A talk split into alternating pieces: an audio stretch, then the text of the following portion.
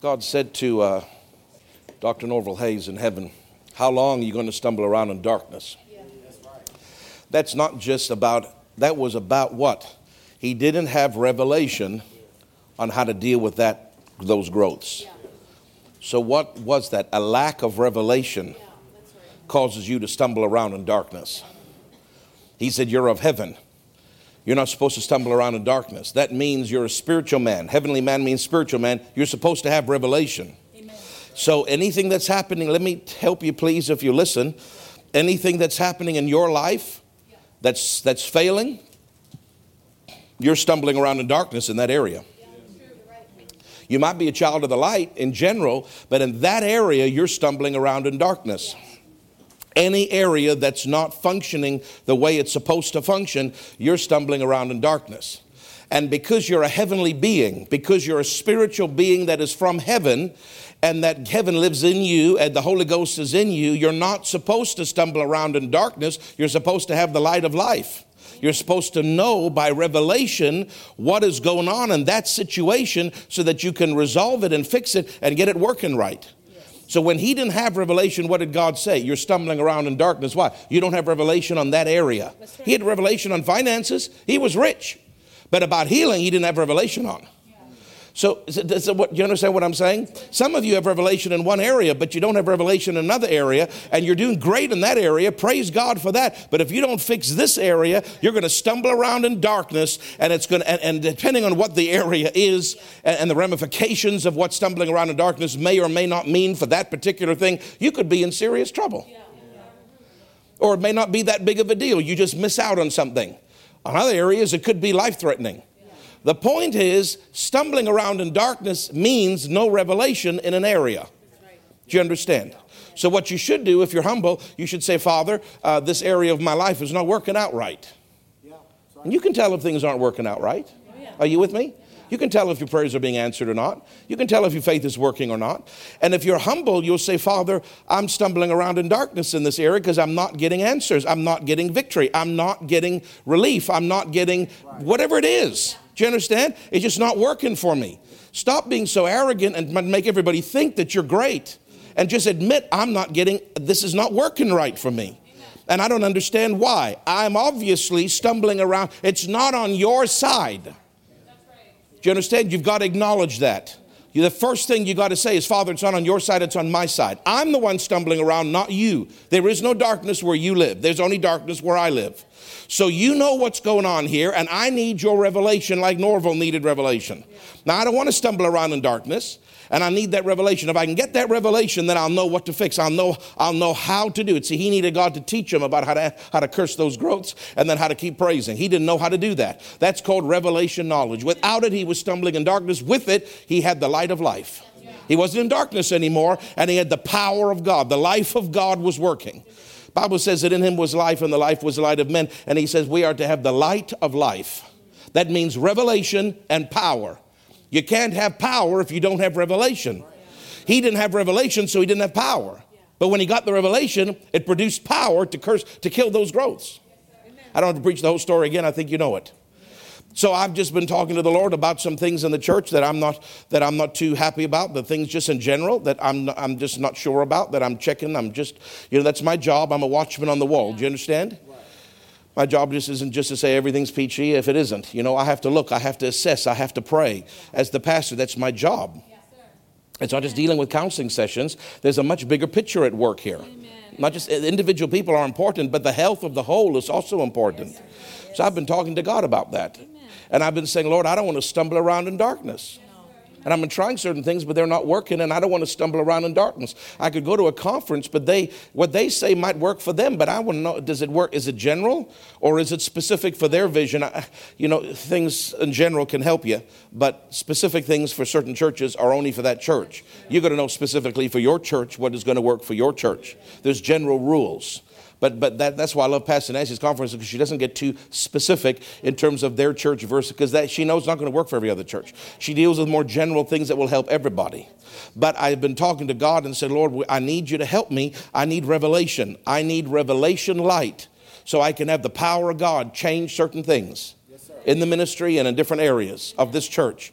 And so praise God, he started to talk to me this afternoon. My God, he started to talk to me. And part of it was through Dad Hagin, and part of it was directly to my spirit, because sometimes Dad Hagin don't always explain everything. So he said, watch that. So I was watching something, and he started answering some questions. So I'm like just on the edge of my seat. Here's my answer. Here's my answer. And then the thing ended. And he didn't finish. How dare he? Start something and not finish it. Not give me all the answers I need. He's dead. I can't ask him. He's not here anymore. I saw, is there a part two? There's no part two. That's it. It's done. So I said, well, Lord, I didn't get all the answers. What's going on here? I only got a bit of the answers. And the Holy Ghost said, well, I'm still here. He's gone, but I'm still here. And I'm the one that gave him the answers that just got to you.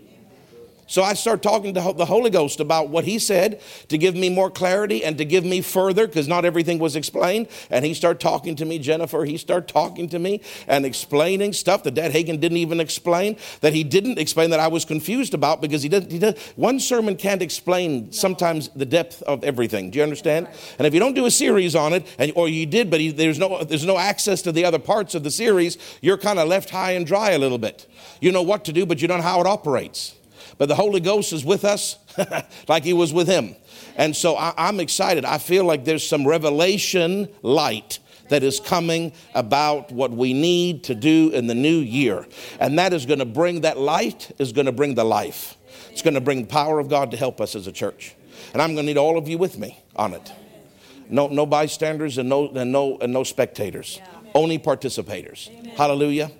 Praise God. So, but tonight, I could just go on all night and just skirt around it, but never tell you exactly what we're talking about. And that is what I would like to do, because I'm mischievous. But I know he did say, I said, well, what do you want for tonight? If you don't want that, what do you want for tonight? And he said, I want you to reaffirm their faith. That's how he phrased it to me. I want you to reaffirm their faith. And I said, but Lord, they're faith people. He goes, not everybody is.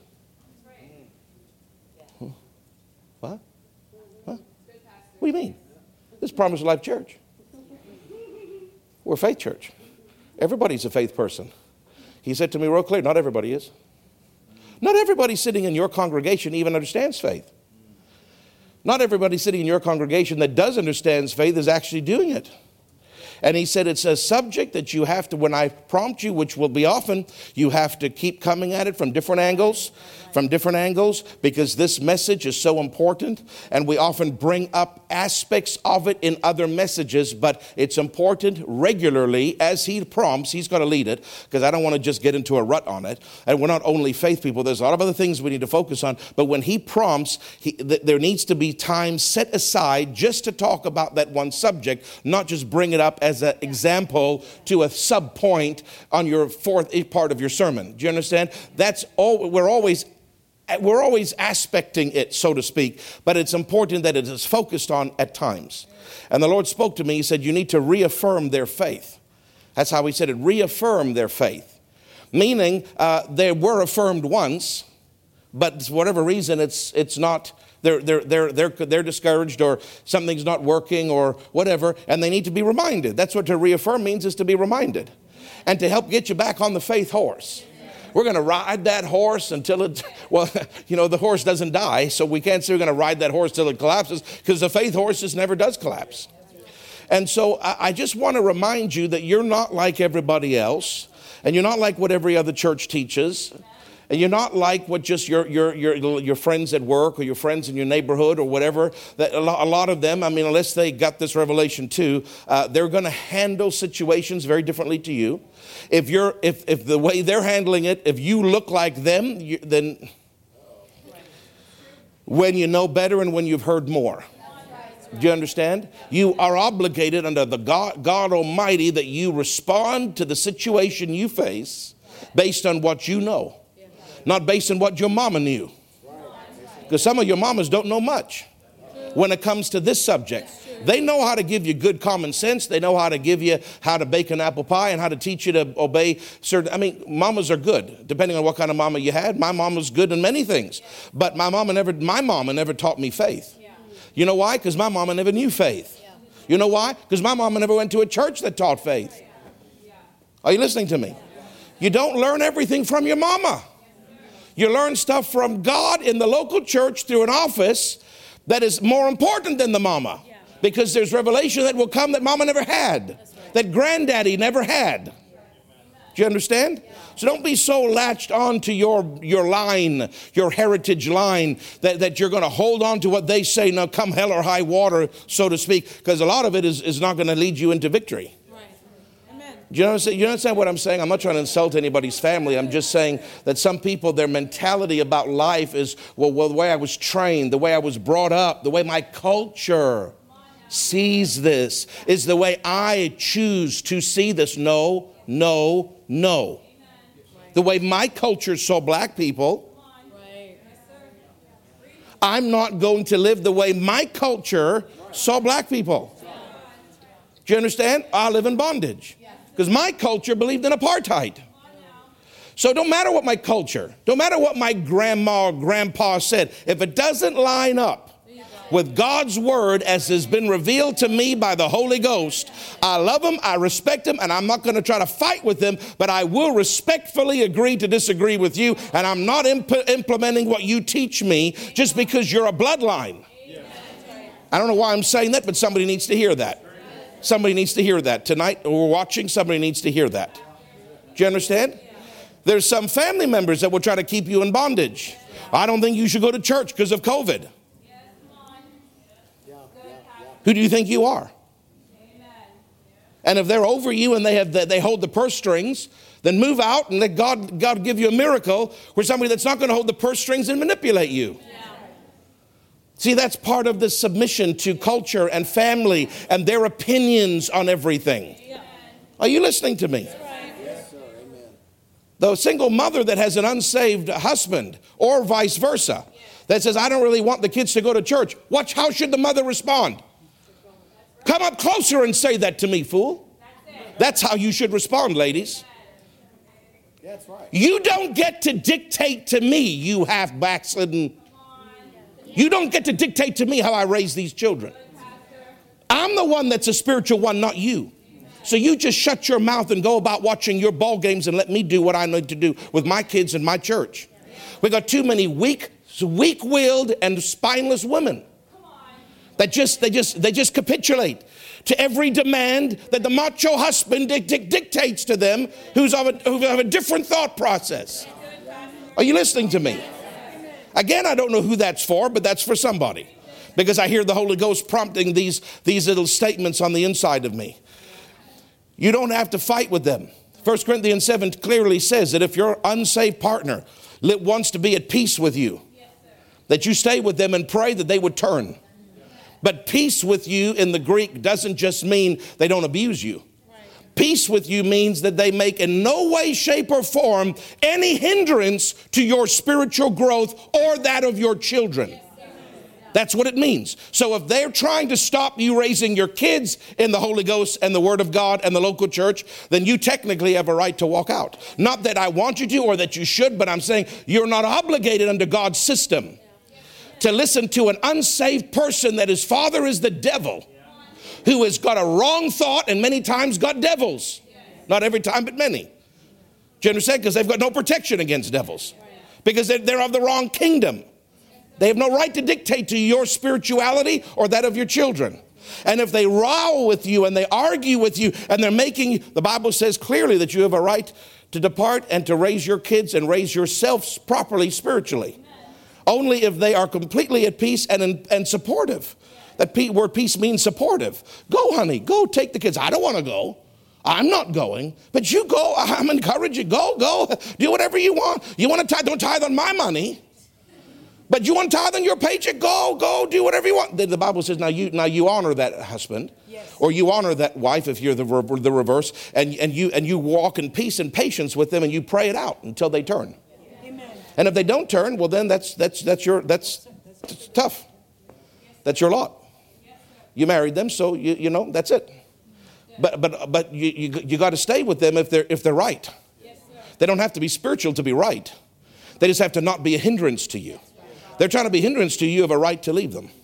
I don't know why I'm saying that, Holy Ghost. Somebody needs to hear that. Maybe somebody watching needs to hear that. You got to trust me. It's not just the people in this room. There's people that watch from all over the place. And sometimes the Holy Ghost knows what somebody's going through and he's trying to give them an answer. Are you with me? But he said, reaffirm their faith tonight. Reaffirm their faith and remind them. That reaffirm means to remind. It means it means we're doing it again. And I never tire of it. I never tire of it because it's such a precious message to me. It's changed my life. So read with me very quickly, please, because we don't want to just go around the bush the whole night. Amen. So read with me quickly, please, if you would, in the book of Exodus chapter 14. Let's just start with verse 1 and play it safe. The Lord spoke to Moses, saying, "Speak unto the children of Israel that they may turn and encamp before," whatever, "between Migdol and the sea, and I go Baal-zephon," but whatever, "before it shall ye encamp by the sea.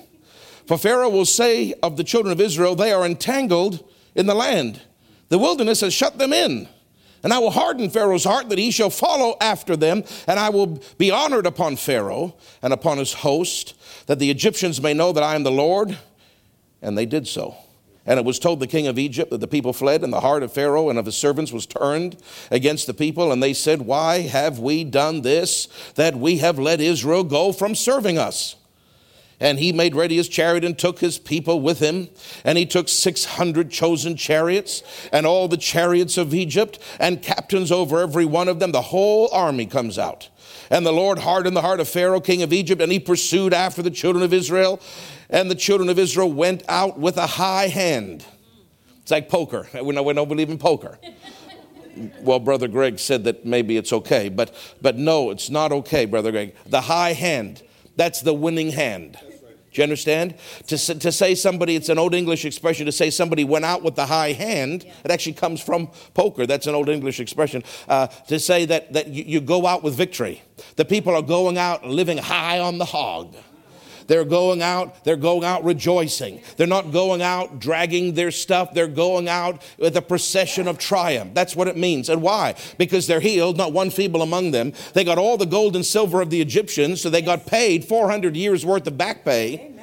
Praise God. Their little ones are with them. Moses is at the front. God is ahead of Moses, ahead and behind. Yeah. With a cloud by day and fire by night. I mean, they're going out victorious. That's what it means. But the Egyptians pursued after them, verse 9, all the horses and chariots of Pharaoh and his horsemen and his army, and overtook them, encamping by the sea beside whatever that place is, before Baal-zephon. And when Pharaoh drew nigh, the children of Israel lifted up their eyes, and behold, the Egyptians marched after them. And they were sore afraid. And the children of Israel cried out unto the Lord. And they said unto Moses, I'm not judging nobody. Who am I? I wasn't there. Okay? But all I'm trying to think a little bit about this, just logically, you just saw 10 plagues. You just saw the host of the Egyptians and the firstborn of every family smitten. You just saw the lice and the flies and the blood and the locusts and the boils and all the other. You just saw it. God just had a miracle and healed all of you, blessed all of you. Why are you freaking out? Because you see them there. Yeah. The same one that did the 10 plagues, he's got an 11th in his pocket. Yeah. That's right. I'm not sorry. I just don't really understand that. I'm not trying to judge anybody. I'm just saying if you've already seen God, yeah. But isn't that maybe a lesson for us? Yeah. These people saw God and they still doubted. Yeah. When you see God doing things for you, why are you doubting but the next test and trial that you face? Yeah. You just saw what he did last year. You saw what he did 2 years ago. You saw what he did when you were sick. You saw what he did when you didn't have a job. You saw what he did when you felt alone, and now you're facing another thing. You've got to remind yourself of what he did. You've got to remind yourself of what he did. I haven't finished those David things yet. But one of them is that he rehearsed. He rehearsed. Listen, if God could do it with me with the lion, and if God could do it with me with the bear, so shall this uncircumcised. He talked about what God did. He remembered what God did, and it held him steady in the test and trial that was right in front of him. Why didn't these people start saying, don't you remember the Lord did this? Don't you remember the Lord did that? And by the way, that was only a couple weeks ago. I bet you Caleb was saying it. It doesn't say it, but I bet you he was, because he had the spirit of faith. And the spirit of faith talks about what God's already done and then looks at what the problem is and starts to charge. That's a spirit of faith, though. So I know Caleb was, even though obviously the people aren't really doing it themselves, because they're crying and they're sore afraid. And when they said unto Moses, because there were no graves in Egypt, hast thou brought us away to die in the wilderness? What an insult.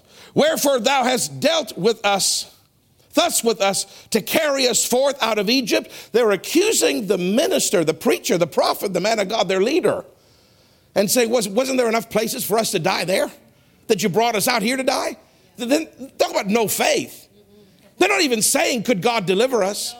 They're just talking about death. We could have died there. Why did you bring us to die here? They're not even talking about the possibility of deliverance. All their thought process is failure, loss, and death. And now they're thinking where they want to be buried. Well, I had a nice pot picked out where the palm tree was, but now I have to come here? You see, that's wrong thinking. That's totally wrong thinking. And people that think wrong go against people with the spirit of faith. They go against leadership because the leadership is saying, stop your nonsense talk and your nonsense thoughts and let's move. But people that are stubborn, and they were stubborn, stiff-necked people, the Bible says. Let's not be like them. We're not going to get into Jerusalem if we're like them. They never got into their promised land, and neither will we, but we're not going to be like them. We're going to be like the ones that had the spirit of faith that said, let's go. Okay, verse 12. Is not this the word that we did tell thee in Egypt, saying, leave us alone? My God, so they were telling him in Egypt while the plagues were going on, leave us alone, that we may serve the Egyptians. For it had been better for us to serve the Egyptians than that we should die in the wilderness. See, they're not thinking right. If you already decided that you're going to fail, well, okay, you're just going to get mad at faith. You're going to get mad at my preaching because you've already decided it doesn't work for you. Don't be the kind of person that does that. Be the kind of person that decides it's going to work for me. God's going to bring me through. I don't care what I face. I don't care what I'm facing. He's going to bring me through because I've got him. Hallelujah. And Moses said unto the people, I would have said, shut up. He's so sweet. Fear ye not, stand still and see the salvation of the Lord, which he will show to you today. For the Egyptians whom you have seen today, you shall see them again no more forever. The Lord shall fight for you, and he shall and you will hold your peace. So he did tell him to shut up. Hold your peace means stop talking. The Lord will fight for you, and you will be quiet. All right. Now, I understand where Moses is coming from. Guys, listen, God's going to do it. You just relax, chill, hold your words. Don't speak against this anymore. Remember, because they're talking against it. God doesn't like that, so he says, hold your peace. Stop talking negative. That's what I say to you. Stop talking negative. I don't care what you're facing. Your words are not going to help the situation by speaking negative. Hold your peace. Now, he says, stand still and see the salvation of God. God's going to fight for you. Now, do you remember Nehemiah chapter 4? He said, take up your swords and fight for your families and your little ones and your wives and your children. Remember, he said, you fight. Then later on, a few verses later, he says, when he blew the trumpet, he says, and God, when I call, wherever you are, gather unto me. Come unto me. In other words, stay in unity, stay submissive, stay submitted to that leadership. And God will fight for us. But you notice the first thing he said is, you fight. Then he says, God will fight. It sounds like opposites. They're not, because when he says you fight, there's symbolism there. You've got to do your part. You've got to take up that sword and you've got to be ready to swing it. You've got to do your part in the natural. You've got to do your part in the natural, whatever that is for you. That includes speaking faith. That includes trusting God. That includes saying some things. Are you listening? If you'll do your part, then God will fight for us. There was really two conditions. You've got to do your part, and you've got to stay close. Stay in submission. Stay where you're planted. When I call, come. There was a condition.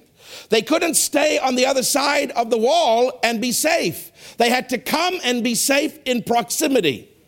Are you listening to me? Are you there? Are you listening to me? When we say come to church, there's a spiritual law behind it. It's not just you showing up because I need somebody to talk to. There's a spiritual law. Are you listening on live stream? There's a spiritual law. that you need to physically come and be a part of what God's doing and show effort and show agreement and show participation and show humility, because it takes humility to come, and show cooperation. There's got to be that. You do your part, you stay close, and God will fight for you. In other words, God's power is going to come and do what your part can't do. Now, I like Nehemiah because Nehemiah shows us both sides. Nehemiah didn't just say God's going to do everything. Nehemiah said, you're going to do something. You're going to do two things. You're going to pick up that sword, which the sword of the Spirit is the word of God. You need to speak. That's symbolically. You need to say some things, and you need to stay in unity and stay where God put you. And don't get isolated. The wolves take out the lone sheep. Don't get isolated. Stay where you're at. And then what? God's power is going to show up for you and fight your battles for you. In other words, there's things that you have to do, but there's also things that God has to do. And you can't do what God has to do. He's going to do that. But you can do what you're going to do, and he can't really do what you're supposed to do. I mean, he could, but he can't, because it would violate his word. Right. Do you understand? There's two sides to the same coin. There's a head and a tail. You got to have both in order for this thing to work. So what Moses is saying, I understand where he's coming from. He's with these people that are really ornery, stiff-necked, totally negative, no faith, complaining, talking about death, they're just the worst of the worst. Amen. So what he's trying to say is, now listen, hold your peace. Stop saying this. Yeah.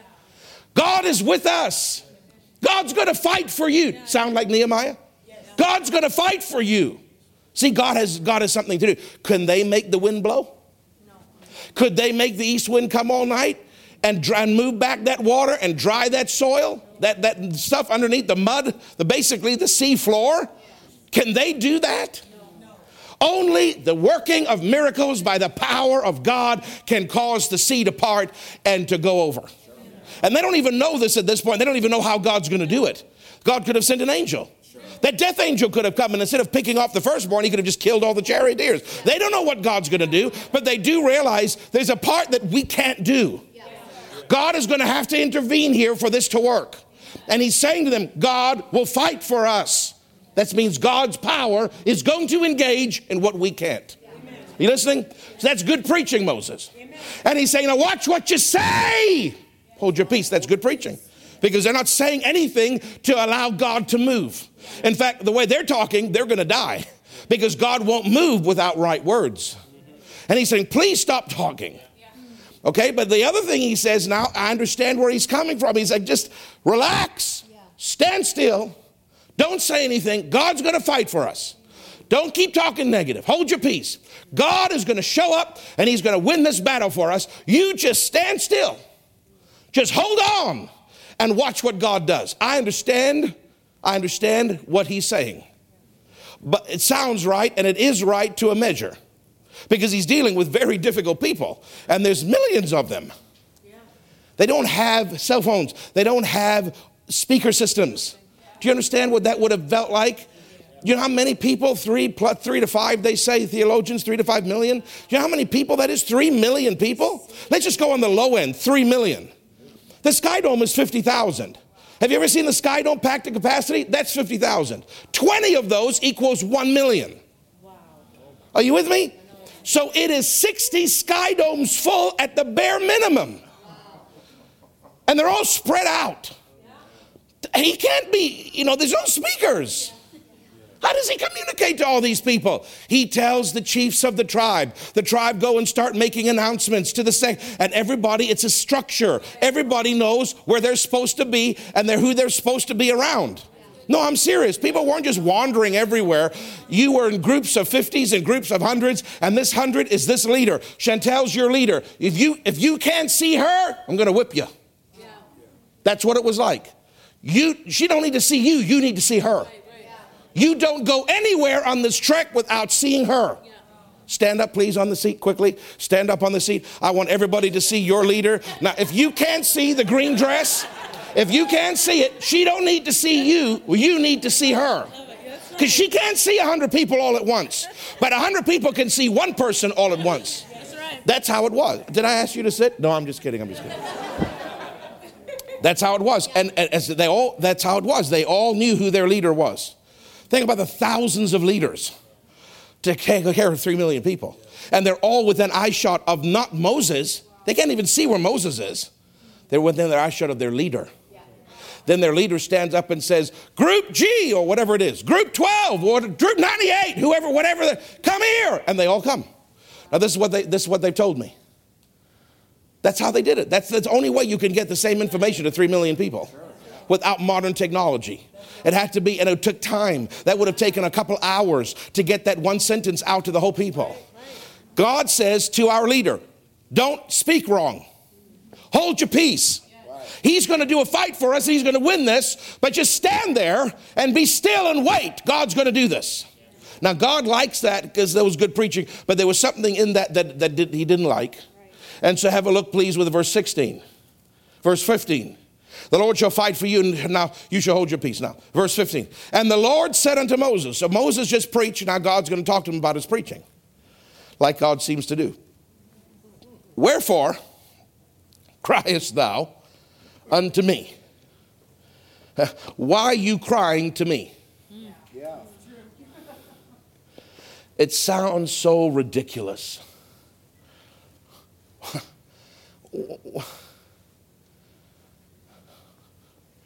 Why are you? Notice there was no, God didn't take no responsibility. You need to learn how God works. You need to renew your thinking. Not how your mama taught you, but what God's word taught you, teaches you. God took no responsibility. You're in trouble. The logic says, what do you mean, why am I crying unto you? God, they're right there. They're going to kill us. What do you mean, why aren't I crying to you? I have to cry to you. You're the only one that can fix this. That's why I'm crying to you. Don't you think God's smart enough to know that that's the logical answer? And he still asked the question. And yet he knew that's the logical answer. So obviously, even though it wasn't logical, it was logical to answer that way. God didn't count logic with very high value because he was trying to get them to see what was not logical. Are you listening? Why are you doing this? Well, what do you mean, why, God? Obviously, I'm doing this because of X, Y, Z. I'm not stupid, Moses. I know X, Y, and Z, and I know the logical response is that you'd cry to me. The fact that I'm asking you when I know it's logical would tell you something. That I'm telling you that your logic does not impress me. Your logic is not the answer. The logic of course, I have to cry to you is not the answer I'm looking for. Are you listening? What is the answer God was looking for? He's trying to teach us something about our side of the fight. We know God's side. That's easy. He does it. But what about take up your swords and fight for your little ones? And then now there's a side of your doing and there's a side of God's doing. And all Moses was preaching was God's side. Did you see that? God's going to do it. God's going to heal you. God's going to deliver you. God's going to help you. Moses was preaching God's side. And God got a bit annoyed at that because one-sided preaching is not balanced. One-sided preaching, God, is not right. Because it's not how it works. It's not the little thing. You pull out the thing from the chest. God. Yeah. Ever see one of those chatty Cathy? God. It's not that. Otherwise, God would not have responded this way. Nehemiah had a balance. God never rebuked him. Moses had an imbalance. God rebuked him. Why? You only talk about God's side. You don't talk about your side. You're going to end up failing and then blaming God. I'm telling you the truth about it. Whether you believe it or not, there's a truth about it. Now, he said reaffirm their faith. So I spent an hour saying, how do I do that? I got 100 scriptures I can read you to reaffirm your faith, but I don't want to just read you 100 scriptures. I want to read you the right scripture. That in God's mind is the right scripture for tonight. And the only scripture he spoke to me was, wherefore thou criest unto me. That's all he said. That's all he has to say. I know the story and I know where he's going.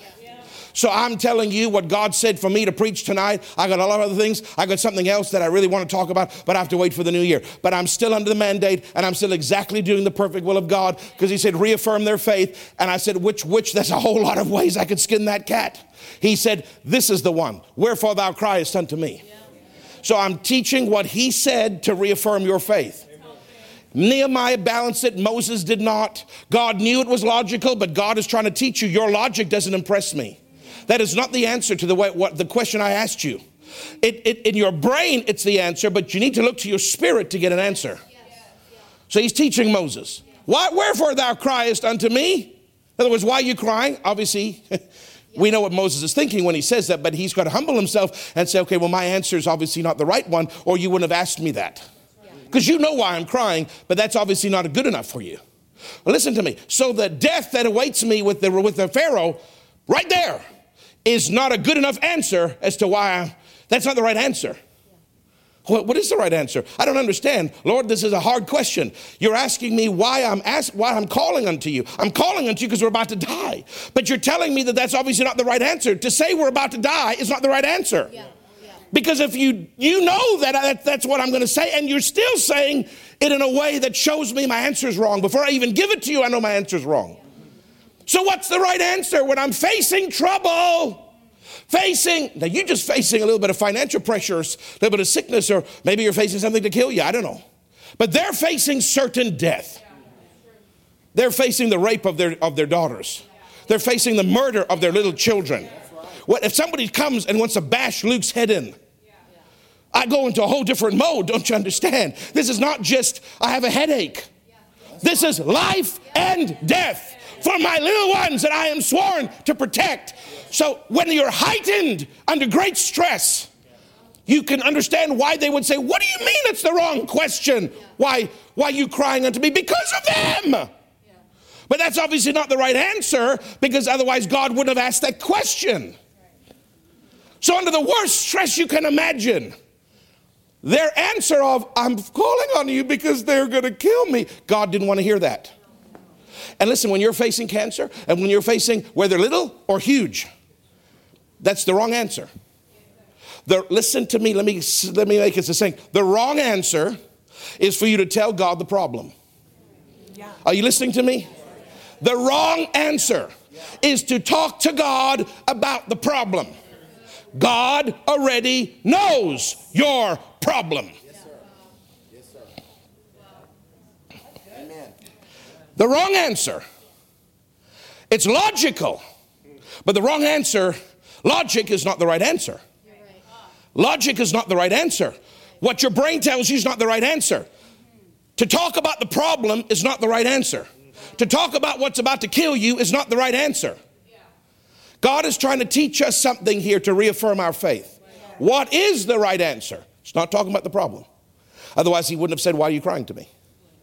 Because obviously Moses is crying, God, save us. They're going to kill us. That's what he's crying. Why are you doing that? Well, obviously, that's the wrong answer. Talking about them is the wrong answer. Talking about the problem is the wrong answer. Talking about the cancer is the wrong answer. Talking about I lost my job. That's the wrong answer. God already knows. He's not stupid. He already knows what you're going through. He don't need you to tell him all the problems you're facing. Are you listening? I'm not saying you can't. Now, there's a prayer of supplication where you pour your heart out to God, Philippians 4. I'm not saying that there's not a time and a place for you to pour everything out, all your emotions, all your whining. You better get a Kleenex box because you're going to be blubbering. There is a time to do that. But you understand, that time of the prayer of supplication is not faith. So I'm not saying that you can't, from the New Testament you can, but what God is trying to say here is the time of supplication is over. The time of whining and crying, it's over. I don't want to hear about Pharaoh. I don't want to hear about the problems. Stop doing that, Moses. You talk to them about me fighting for them, but by the way you're whining, I can't fight for them. I want to fight for them, but you've got to do your side. You're not doing your side. You're just complaining. Are you listening? It worked. God is the same. It works for Moses. Works for Nehemiah. It works for Dad Hagin. It works for Dr. Frey. It works for us. He's the same yesterday, today, and forever. He never changes. His laws and principles are the same. What he's saying is, Nehemiah, you told him both. That's what I like. Moses, you told him half. I don't like that. You're just telling them what I'm going to do. You didn't tell them what they're supposed to do. Right. Yeah. Good. Do you understand? So, why are you crying to me? Verse 15. Speak unto the children of Israel and tell them to go forward. Amen. What did Moses say? Stand still. That's right. Yeah. Now we even have songs about it. Stand still and see the salvation, whatever. I can't remember how it goes. There's poems written about it. Stand still. Do you understand? The Footprints poem is based upon stand still. I'm so weak. Oh, I'm so weak. And I saw one set of footprints. And I said, oh, Lord, why did you leave me? And God answered, oh, son, it was then that I carried you. Because you're so weak. And you're so down. And you're so worn out. I had to pick you up and carry you on my back. It sounds very religious, but it's full of Donkey Kong junk. Dad Hagin would say it's full of bunk, junk, and hogwash. Because it's not the plan of God for you ever to be so frail and so weak that you can't even walk. That is not the way God talks. I got the Footprints poem. And I changed the words. It says anonymous on the author, so I can do what I want. It's anonymous. And I rewrote it. I crossed the line out and I said, where there's one set of footprints, I was walking in the spirit of faith, carrying whoever the wimp was that I was walking with.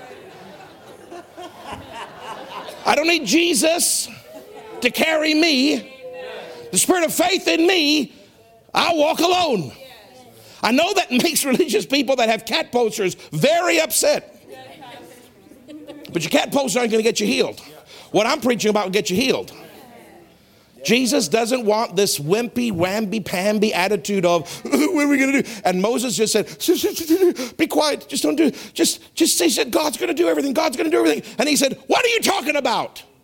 Tell them to move forward. In other words, the answer isn't talking and whining about the problem. The answer is moving forward in faith.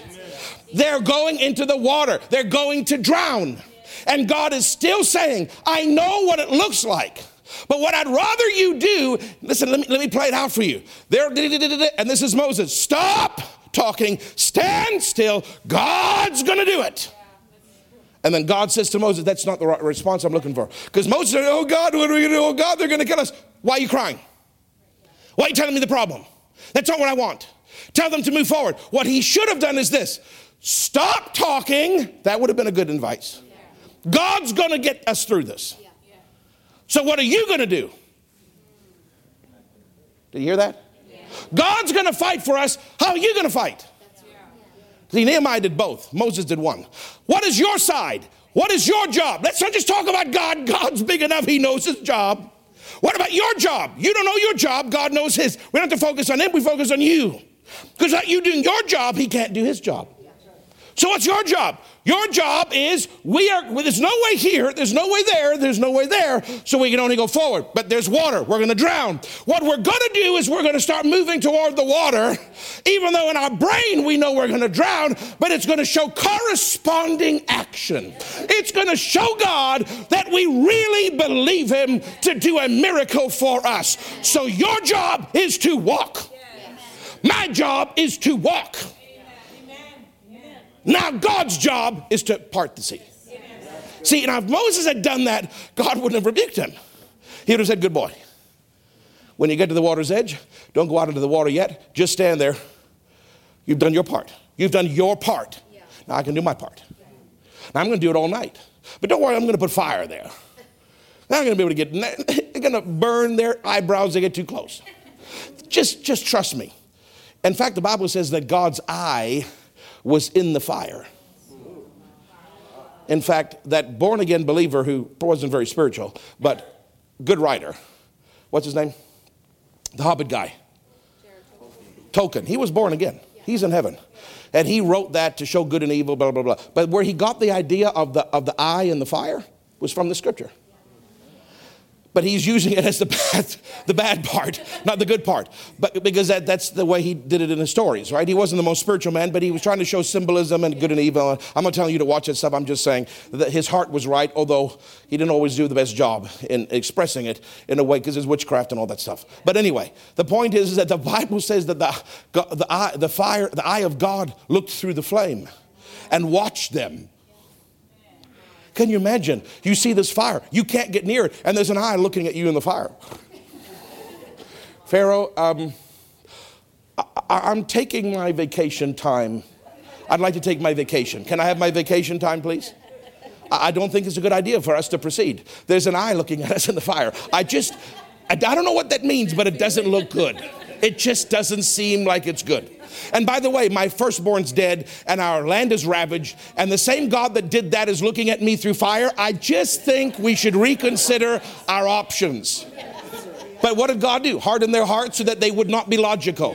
What does hardening a heart mean? It makes you stubborn, bullheaded, makes you arrogant, full of pride. Oh, we'll do it. See, God wanted revenge on them, so he caused them to think wrong so that he could have his revenge on them. Remember, this is Old Testament. He doesn't do that today.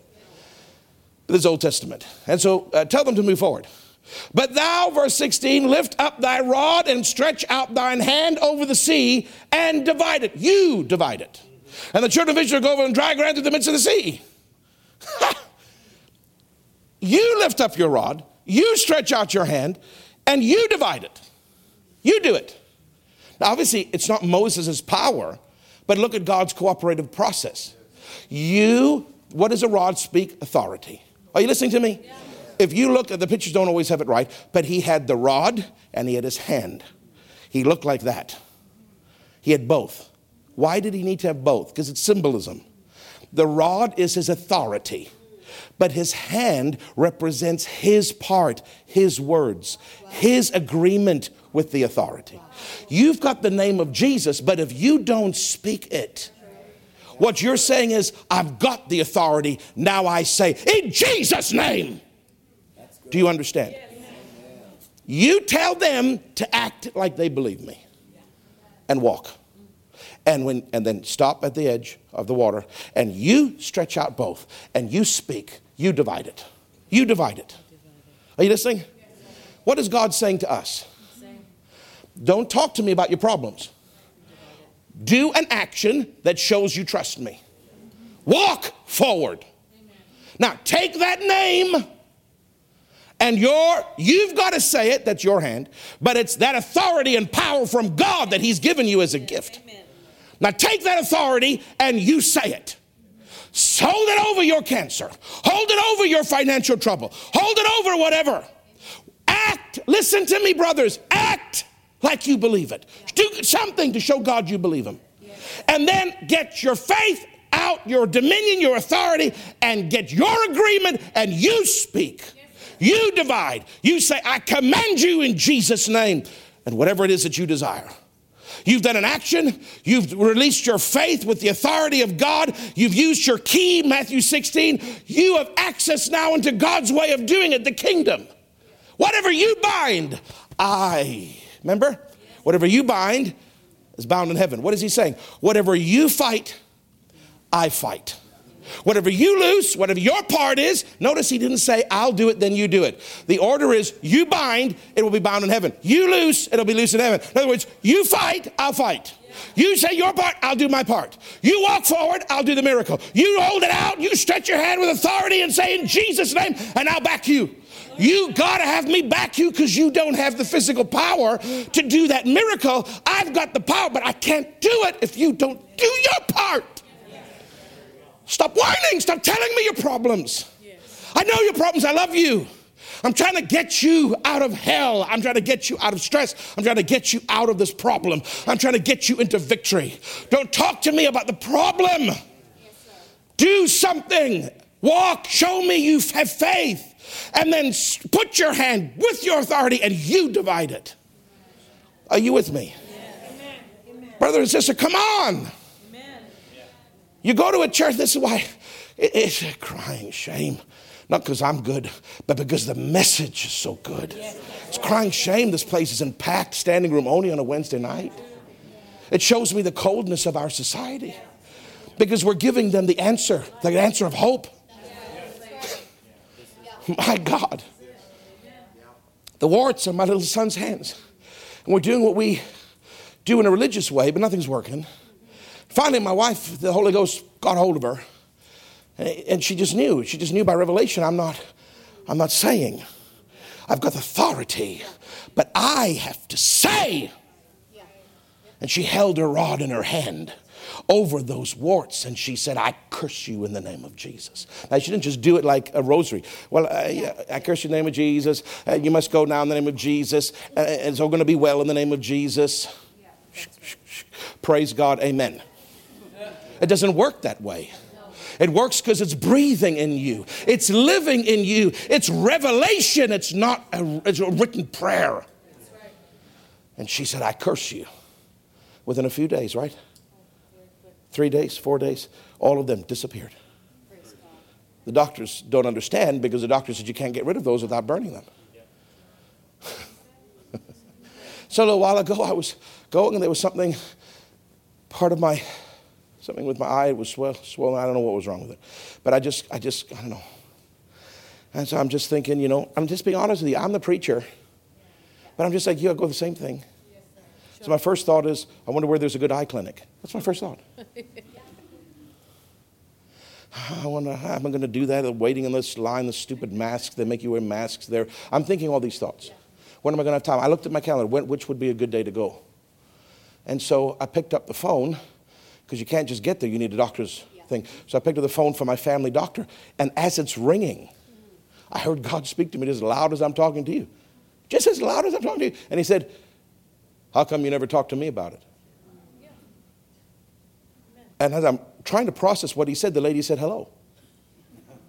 She said, oh, hello, Lorraine. Her name's Lorraine. Oh, hello, Lorraine. I said, I need to talk to doctor about da-da-da-da-da. And she said, okay, I'll have him call you, because back then they weren't doing appointments. So I'll have him call you. Okay. Then I hung up the phone, and I said, well, maybe I just won't answer the phone. I don't know. So, listen, I'm just trying to help you. Yeah. God says to me, my God, it's 9:09. I just finished this. God says to me, why don't you talk to me? Yeah. He never said to me, I stood and talked to him. I knew I should have. I knew I wanted to. I knew that was my answer. But I still, it's like I got busy. As soon as I hung that phone up, the other phone rang. And then there's a problem in the church. And then somebody, and it's like my whole mind is went. And then a couple days later, I'd forgotten that he had said that. So the doctor called me back, and then I remembered. And then he says, well, okay, I'm going to send you to the eye specialist. I said, okay. And I thought, well, I just won't go. But anyway, he's going to do his thing. So I hang up the phone, and I'm thinking, okay, Lord, I need to talk to you about this. I'm sorry I didn't. And then the phone rings. And then this problem, that problem. Before you know it, the people are calling me and saying, the doctor said, come for your appointment. And so I thought, at that point, I was so disgusted with myself. Then the condemnation gets in. Well, I failed God. I know this, I preach it, but I failed God. You know what? Then it wouldn't hurt. It wouldn't hurt to go. And it wouldn't hurt to go. But God asked me, why didn't I talk to him about it? So I went to her. She's a very nice lady. And she gave me 2 different kinds of antibiotics and drops and everything. And so I thought, well, it wouldn't hurt. So this is all during Brazil. So I'm doing all these things on a regular basis. And it kind of relieved it a little bit. And then and I thought, okay, well, it worked. So Lord, next time I'll talk to you. I'm just being honest with you. I'm just like you. Dr. Dufresne said pedestals are for flowers, not people. I'm just like you. But don't be like me. Be like me, but don't be like me. Follow me as I follow Christ, but don't follow me as I follow my flesh. So that relieved it a little bit. Then about 3 weeks after the drops ended, thing came back worse than before. First thought I thought was, that stupid eye doctor didn't know what she was talking about. That was my first thought. That's my first thought. She's just too nice. She's too bubbly. She's just sanguine. Maybe I need somebody that's really mean and ugly and that knows their job. I don't. Maybe she's just too nice, because the mean doctors seem to be better. So I thought, I'm going to call Dr. Carr back, and I'm going to get him to give me another doctor. This one didn't know what she was doing. Those drops didn't work. So I'm contemplating dialing the doctor for a second person. And I heard the Lord speak to me. You still haven't talked to me. I hung up that. Thank God it was a ring. I would have hung up even in the middle of the, even if he answered, I would have hung up on him. I'm not going to do it twice. I'm not that stupid. I was born tonight, but I wasn't born last night. And I said, I am so sorry, Jesus. I said, you see what I'm going through. This is really annoying me. And I'm flying. And it's not, you're not, you know, you need sight when you fly, okay? They don't want to call me Patch. I don't want them calling me Patch. I can't have blurriness. I got to have this right. I said, Lord, this is kind of an important thing. And I said, now, and I said, Lord, you told me to talk to you. Now, I already know what you're going to say, but just go ahead. And he said to me, you're focusing on the problem. See, same thing. I wasn't whining to him, but I'm whining to myself about the problem. You can whine to yourself about the problem. No, you can. You're your own best friend. Me, myself, and I, the three of you. And then you sit me and myself, and then I do the talking. I'm telling you something. Myself, I want to tell you something. I got a bad rap. This is a bad deal. This is not working. I'm so upset. You can talk to, you got an audience. You can take an offering as well. You take out the bucket on this hand, and you take the ball out of this hand. And then you go and put it in your back pocket. You know, you can do the whole thing if you want. You're your own freak show. You're your own freak show. Talking to me.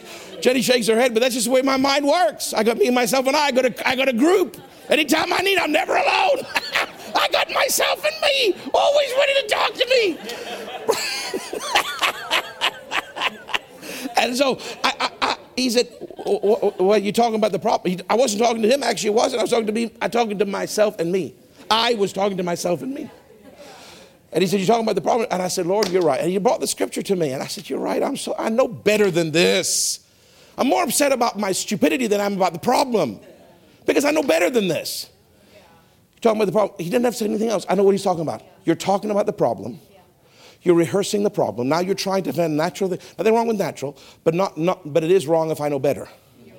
He said, now what I want you to do, he didn't say this, but this is what the word says. Act like you believe him. Stretch out your authority and speak. And so I said, now in the name of Jesus. And I spoke and I said, I curse you.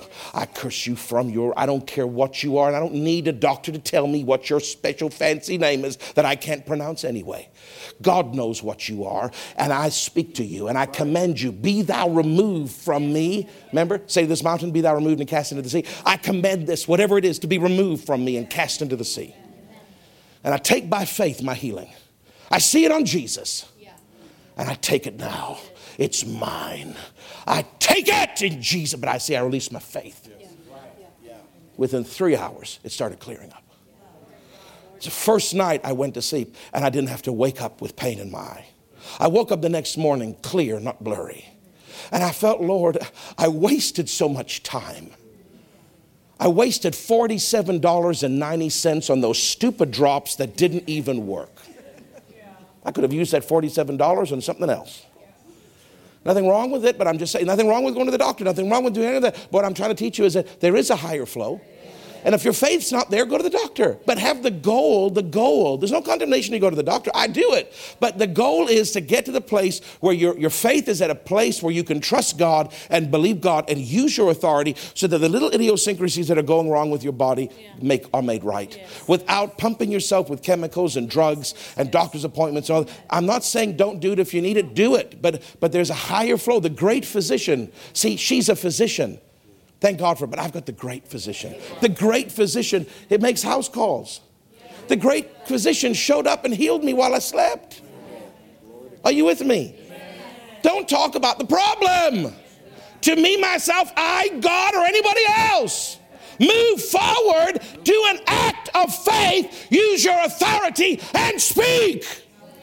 That your faith, my brother and sister, it will work. And if it's not working, there's a cause. So start to seek God and say, Lord, why is it not working? I'm doing it, but it's not working. It always will work. Something's wrong. Something's hindering it. My cylinders aren't firing right. I've opened the door, maybe with unforgiveness. I need to renounce something. I'm not obeying something in my... Where did I open that? Because it does work. Amen. If anybody dies, it's not because it's God's fault. Something is disconnecting on their side. It does work. But you're going to find out where your disconnect is. And God wants you so much to know. He said, even when you're messed up, James 1, even when you're at fault, even when you've messed up, come to me. I will give you wisdom. I'll answer you and show you the cause without finding fault. I won't say to you, because you opened the door, I'm not talking to you. Right. I'm not going to find any fault in you. I'm going to give you the wisdom. I'm going to give you the answer you need, including showing you where you open the door. Amen. Yes, you do. I claim that all the time. Lord, you said you won't find fault. Give me wisdom. Yeah. I need to know where I missed it. Don't look at my faults and hold me off. I humble myself. I come to you with all of my heart. Show me without finding fault. He always shows me. I come to him like, well, you know, I'm just doing this, you know. I'm a tither. I love everybody. And I'm just doing it as I can. And I don't know why it's not working. It's something to do with you. I don't know. How you approach God is going to determine whether he answers you or not. You might as well just not pray. He ain't talking to you. You come humbly. Humbly. It's like watching dinner theater, isn't it, Tyrone? Sometimes I get whatever it is. Animated. I don't know why, but I just am. Just get over it. Just come humbly. Jesus, talk to me. I humble myself. Find no fault in me. If there is fault, don't overlook it, please. Give me wisdom. Every time. Every time. Sometimes you don't talk to me in 5 minutes. Sometimes I have to wait 3 hours. But he always talks. Some of you just you haven't trained your brain to wait. Well, I could do social media. I could cook and clean. What about just? Yes, amen. If I don't get an answer, I'm in trouble. So I don't care what doesn't get done. Right. I slow down. I quieten myself, amen. And I wait. Because not every answer comes. He doesn't always show you. He's not going to find fault. He's going to show you. But the wisdom doesn't always come because you say now is the time. Yeah. Sometimes it takes time. There was a whole lot of nuggets in there for you tonight. Whether you like it or not, there was a lot of nuggets. Hallelujah. God is good.